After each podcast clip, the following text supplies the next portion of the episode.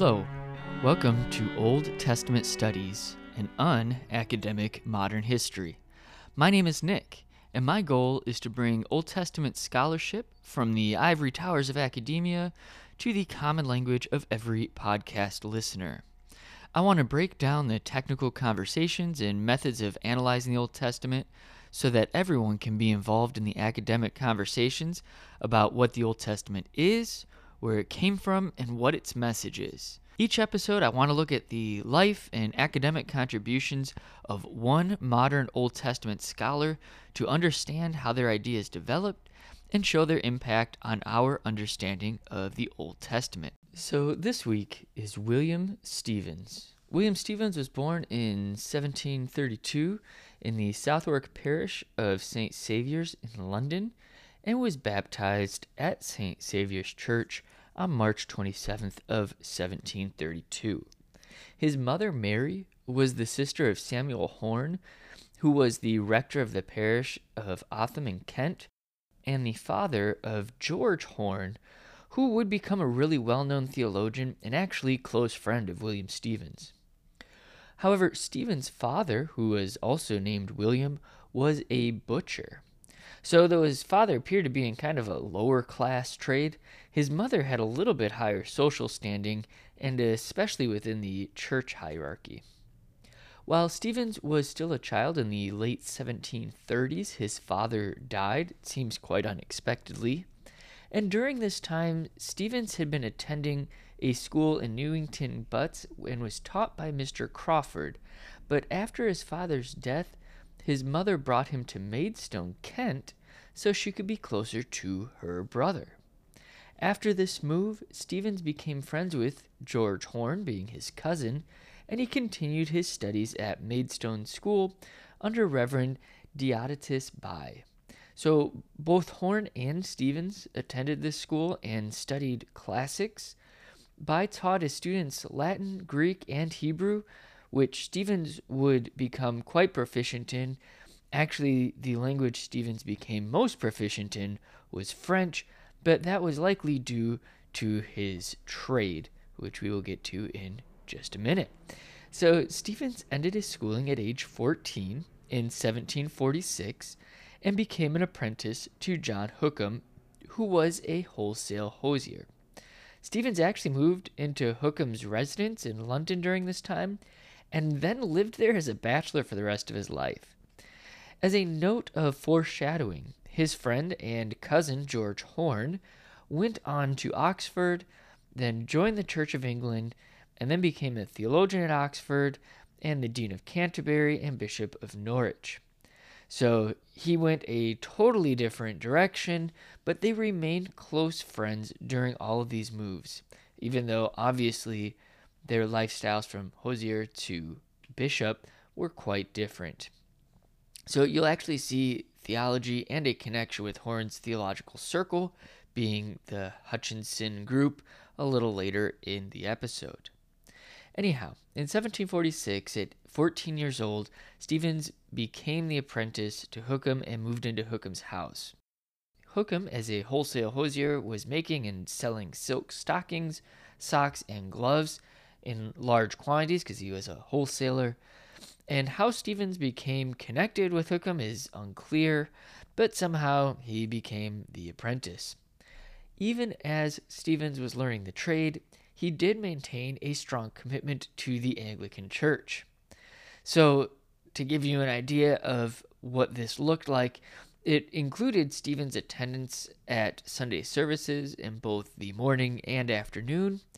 He also was in attendance at the weekly prayer book offices, at the very least on Wednesdays and Fridays, but also additional days during the week.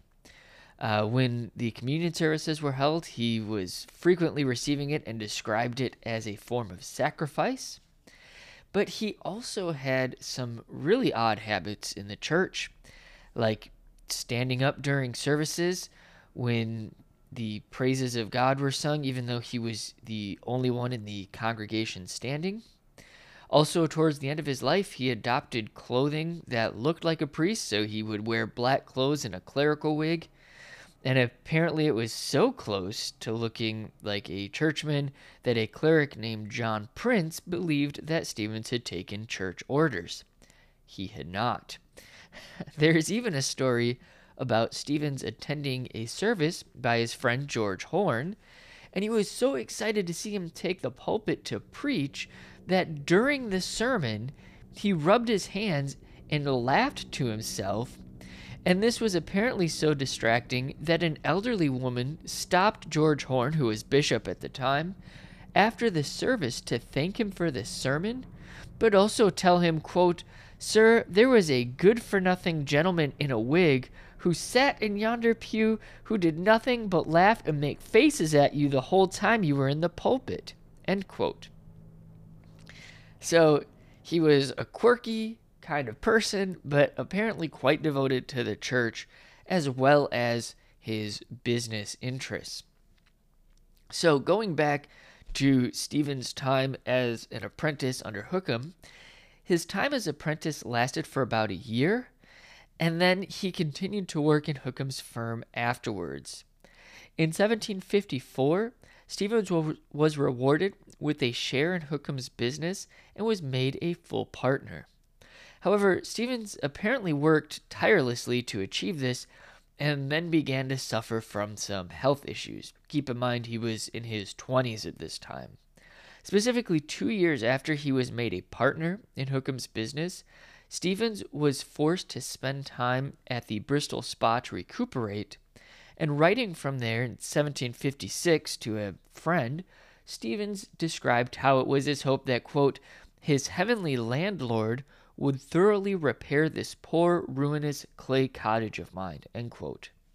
So he doesn't actually say what illness he was suffering from, but Stevens could nonetheless report that his health was recovering, but that he was falling apart, probably from overwork.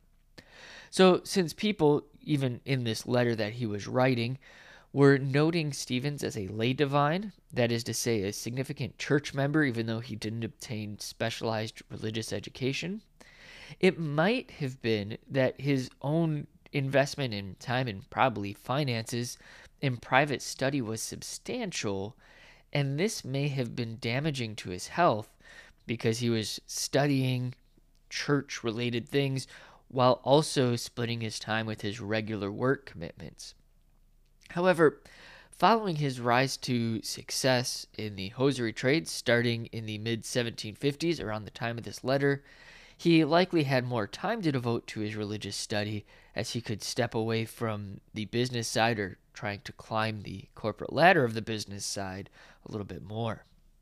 So, in addition to his hosiery business, from 1786 to 1791, Stevens became part owner of an important ironworks at Cyfarthfa, located in the Welsh parish of Merthyr. I apologize right now for my Welsh pronunciation. The only thing I know about Welsh is that the sound of the words are nothing like their spelling would lead you to believe. So I'm trying my best, but I know that I am likely not even close to the Welsh pronunciation of these words. Anyways, Welsh mining and metal refinement had begun expanding, and southern Wales became centered around the refinement of iron ore at a number of ironworks located around Merthyr. Stevens joined Richard Crawshay in this venture, but wasn't quite as devoted as Crawshay as he continued his other business and remained in London. Crawshay was trying to master a new method for extracting iron ore but was really struggling to make it happen throughout the 1780s. Well, Stevens continued to have his shares in the business even as he began distancing himself from it. However, he pulled out his shares in the early 1790s, but by the end of 1791, Crawshay, his former business partner, finally figured out this new method that he'd been working on since the mid 1780s. He moved to Cyfarthfa in 1792, and by the turn of the century, it was the largest and most productive ironworks in the world, and it earned him the nickname Moloch the Iron King. He died with a fortune estimated at 1.5 million pounds. This is in 1800s money. Though Stevens was successful in business, unfortunately, he had pulled out of the ironworks by the time that that business really began to take off. So, though he missed the huge payday of the ironworks, during this time, the hosiery trade boomed, and he began giving away massive sums as a philanthropist. He was known to give gifts of hundreds or even thousands of pounds annually to people and charities that he consistently donated to. On the other side of this, he also lived super modestly, so he had a lot of expendable income. I said earlier that he lived in the same house in London for his entire life, which was Hookham's residence, and he also never married. So he had a lot of free time and money that the average person with a family or someone with more expensive tastes trying to live the upper class lifestyle would likely not have. Well, anyways, after Hookham's death, Stevens became the chief partner in the hosiery business. But he then began relinquishing parts of it to Hookham's nephew, John Paterson, in 1801. In 1805, Stevens left the business entirely and Paterson took over. However, two years later, in 1807, William Stevens died at 75 years old. So, with that background, let's take a quick break and then we can come back to William Stevens' contributions to Old Testament studies.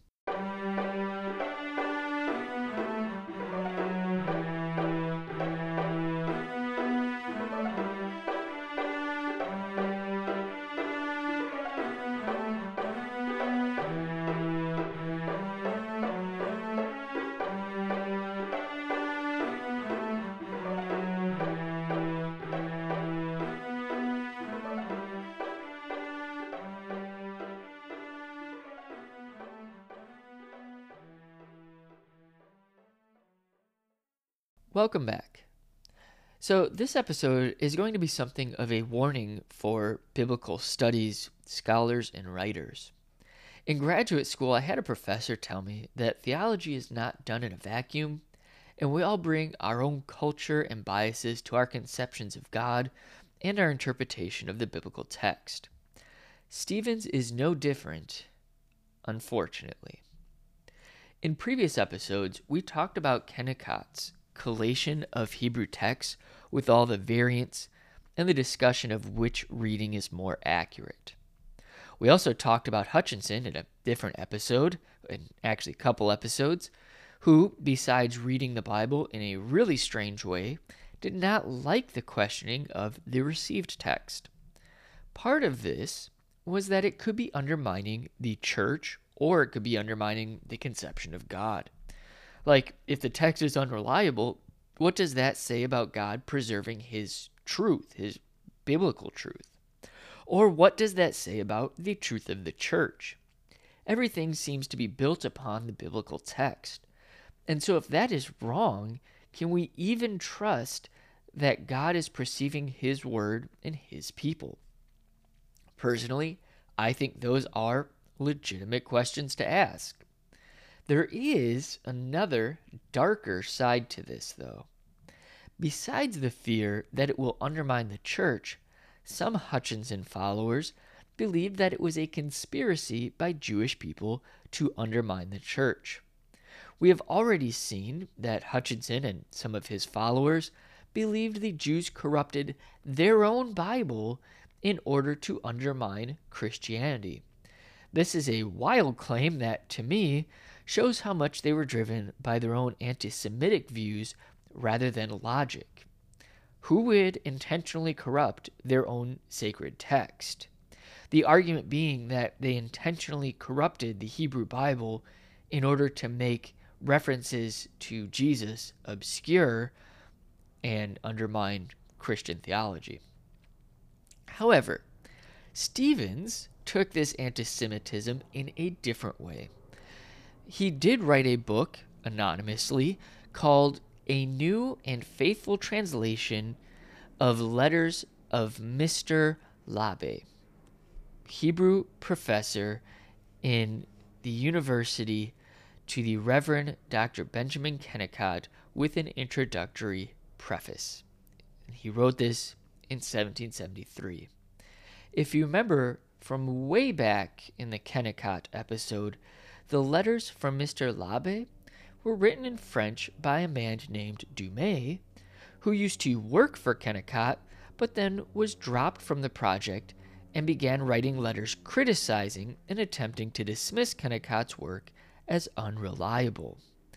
The important part for us here is that the introductory preface and appendix of this translation were written by William Stevens. Also, the translation was by William Stevens. Remember that he studied French and was quite proficient in it. As you might have guessed, Stevens wholeheartedly agrees with Dumay's criticism of Kennicott's work, but he focuses upon specific elements as notably problematic and uses the appendix to put forward his own viewpoint that clearly aligns him with the Hutchinson crowd and tries to work out Dumay's criticism in light of Hutchinson's work. So, in the preface, Stevens argues that the manuscripts of Kennicott were poor quality and untrustworthy. This is the same argument made in the letters of Mr. L'Abbe. However, Stevens goes beyond this argument for poor quality to actually claim that these variant manuscripts were fabrications. He claims that he spoke to a Hebraist, who he doesn't actually name, that told him about the poor quality and likely fabricated nature of Kennicott's manuscripts. Apparently, this Hebraist had examined the manuscripts himself, as Stevens wrote, quote, I had the luck to meet with a Hebraist who had carefully inspected many of the manuscripts collated by Dr. Kennicott. He declared they were, for the most part, wretched beyond conception, and that he suspected them either to have been written by boys or by ignorant scribblers to make a penny of them. So most scholars currently believe that this Hebraist was Dumay, the same guy who wrote the letters of Mr. L'Abbe. He clearly had an axe to grind against Kennicott, and whoever the person was, their argument was at least good enough to convince Stevens that the manuscripts were forgeries. Then again, if Stevens had already heard about Jewish attempts at forging or corrupting the Hebrew Bible, he might not have needed much convincing to believe that these variant manuscripts were fake. Remember that some of the Hutchinsonian crowd believed that the Old Testament clearly pointed to Jesus, but was obscured by Jews to intentionally undermine Christianity. In this background, Kennicott's variants being deliberate forgeries would not be completely surprising. I also think that it is valuable to give a little background on Judaism and commerce in England at the time, especially considering the commercial aspect of William Stevens' life. So in 1753, the Jewish Naturalization Bill, what many at the time called the Jew Bill, brought the naturalization of British Jews and was strongly opposed by many merchants and Anglican clergy. From the merchant side, they thought Jews were untrustworthy traders and financiers. Keep in mind that in the 1750s, Stevens was a successful merchant and a strong supporter of the church so he would have clearly been familiar with all the arguments surrounding the 1753 bill. In the preface to his translation, he includes his sentiments of Jewish commercial practices, as he says, quote, The Jews have always accounted it one part of their profession to cheat Christians of their money by counterfeit wares of every kind.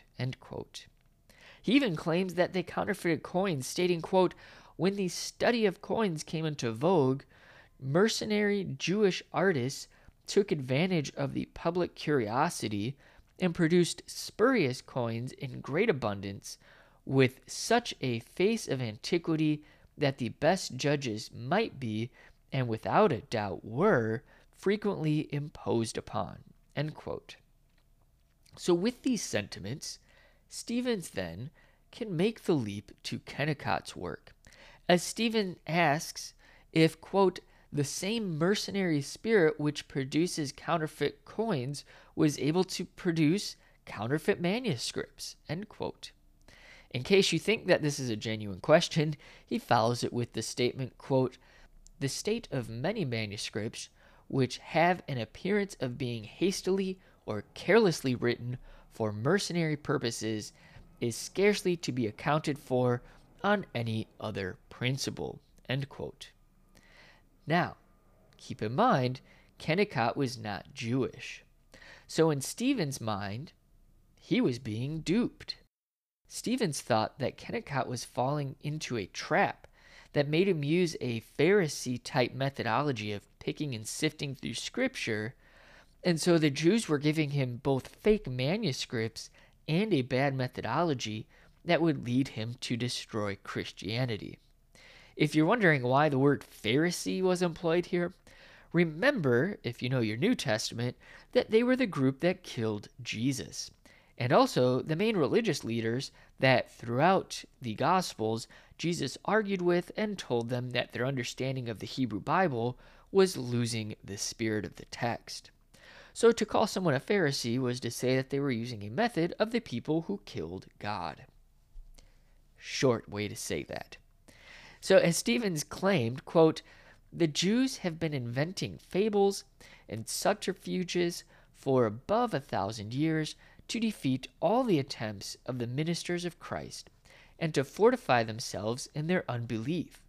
And are they now of a sudden become enamored of the labors of a Christian divine?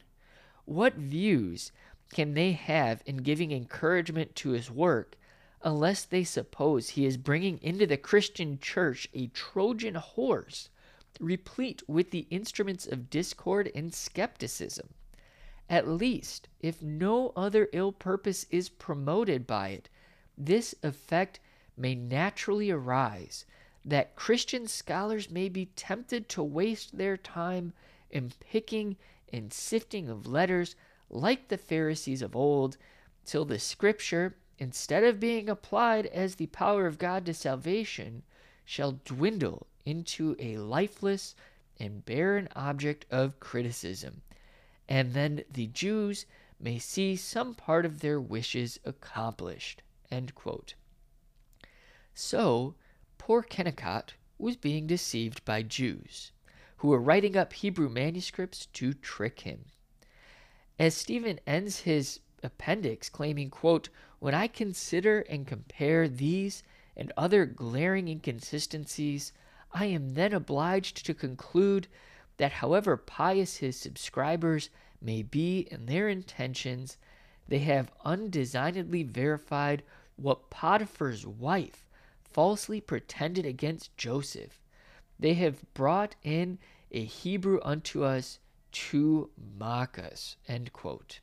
If you didn't notice the Genesis 38 reference of Potiphar's wife, who was the prison keeper in Egypt, and tried to trick Joseph into sleeping with her.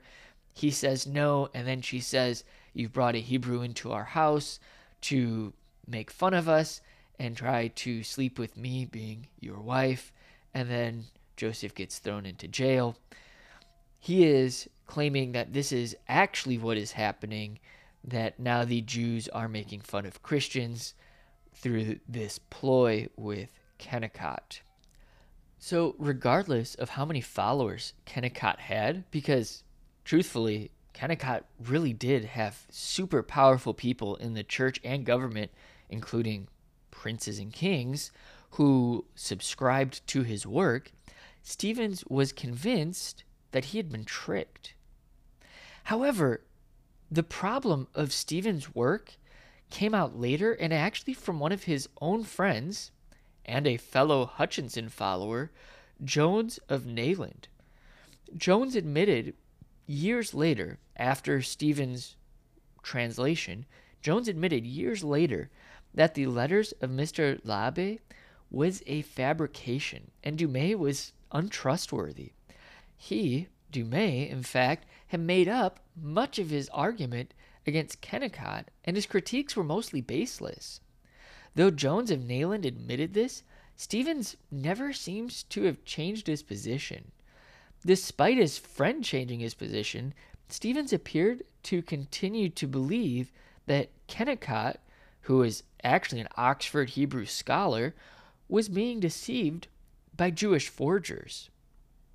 So, this is where I'm going to leave us today. William Stevens stands out as an unfortunate warning for biblical writers. Though many anti Semitic ideas were coming out of the Hutchinson followers, Stevens took it to a new level. He believed that any variant manuscripts, even those examined by a well respected Hebrew scholar, must be forgeries by a Jewish conspiracy. Even when his friend changed his position and realized that he had been wrong, Stevens maintained his position that it was Kennicott who was deceived. There was one Hebrew Bible, and it was to be read in the Hutchinson method. Any variants were attempts to destroy the church and the Bible. He let his conception of Jews and the Bible drive his writing to the point that he was unable to consider the legitimacy of Kennicott's work or the possibility that Kennicott's work might even be advantageous to the church and our understanding of the Hebrew Bible. Anything varying from his understanding of the Hebrew Bible and the church's position on it was automatically suspect and an attempt to undermine the faith. So if you enjoyed this episode, please like and subscribe on whatever platform you're listening, and then please return in two weeks for Johann Christoph Doderlein. Thank you for listening to Old Testament Studies and Unacademic Modern History. If you'd like to contact me with episode ideas, questions, comments, or just deeper discussion about Old Testament or ancient Hebrew linguistics and scholarship, feel free to email me at modern Old Testament studies at gmail.com. Again, thanks for listening.